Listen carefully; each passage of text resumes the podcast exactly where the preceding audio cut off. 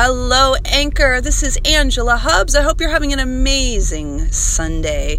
Sundays are generally my church day, and this church day falls in the middle of my 10 day challenge, uh, my 10 day Design Your Lifestyle challenge. And so, um, yesterday, um, I got the very wonderful opportunity of going to Magic Kingdom. I went with um, a very, very special friend, and uh, this friend decided to take me and show me the magic that is Disney. Now, you have to keep in mind, I am one of these people, I'm very practical.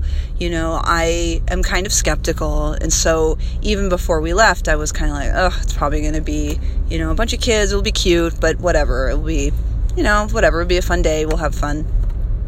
Now, even before we got into the park, as we're in the parking lot, I see all of these grown ass people with ears on and Disney paraphernalia. I myself are in a Disney shirt of some sort, and already I was just kind of blown away by the opportunity that Disney allows people to just step into their childhood.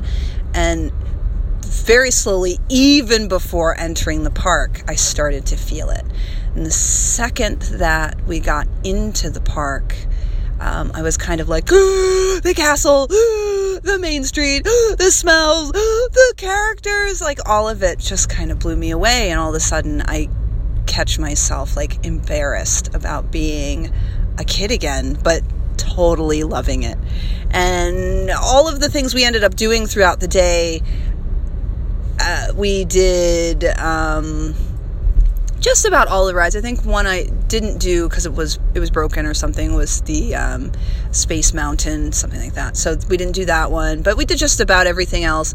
And of everything we did, the thing that I love the most was getting to talk to Goofy.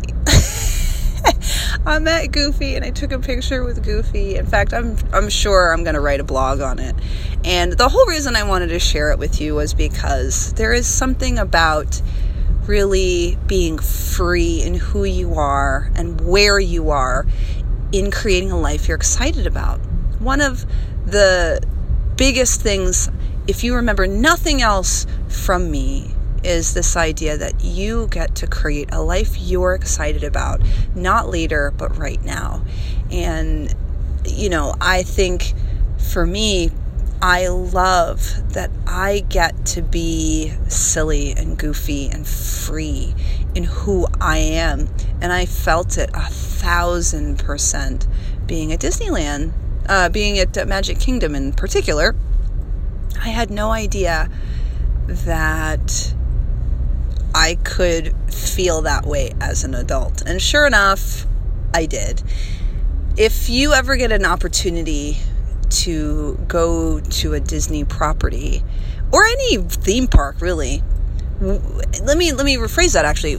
If you, you should be finding opportunities for you to explore your kiddom whether that's at amusement amusement parks or swimming or reading a book I think one of the, as an adult, we lose the childhood joy. And how do we find it again? We just have to search for opportunities to express it, whatever that might look like for you. So, in creating a life you're excited about, I hope you get an opportunity to really look at in this week what one fun thing can you do for yourself that will have you express your play, your kid, your inner joy. What might that be for you?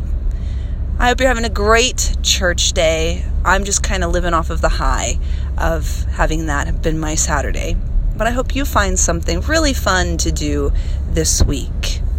I will talk to you soon. And tomorrow, Monday, we'll be picking up on our 10 day challenge on day six. So have a great one, and I will see you soon.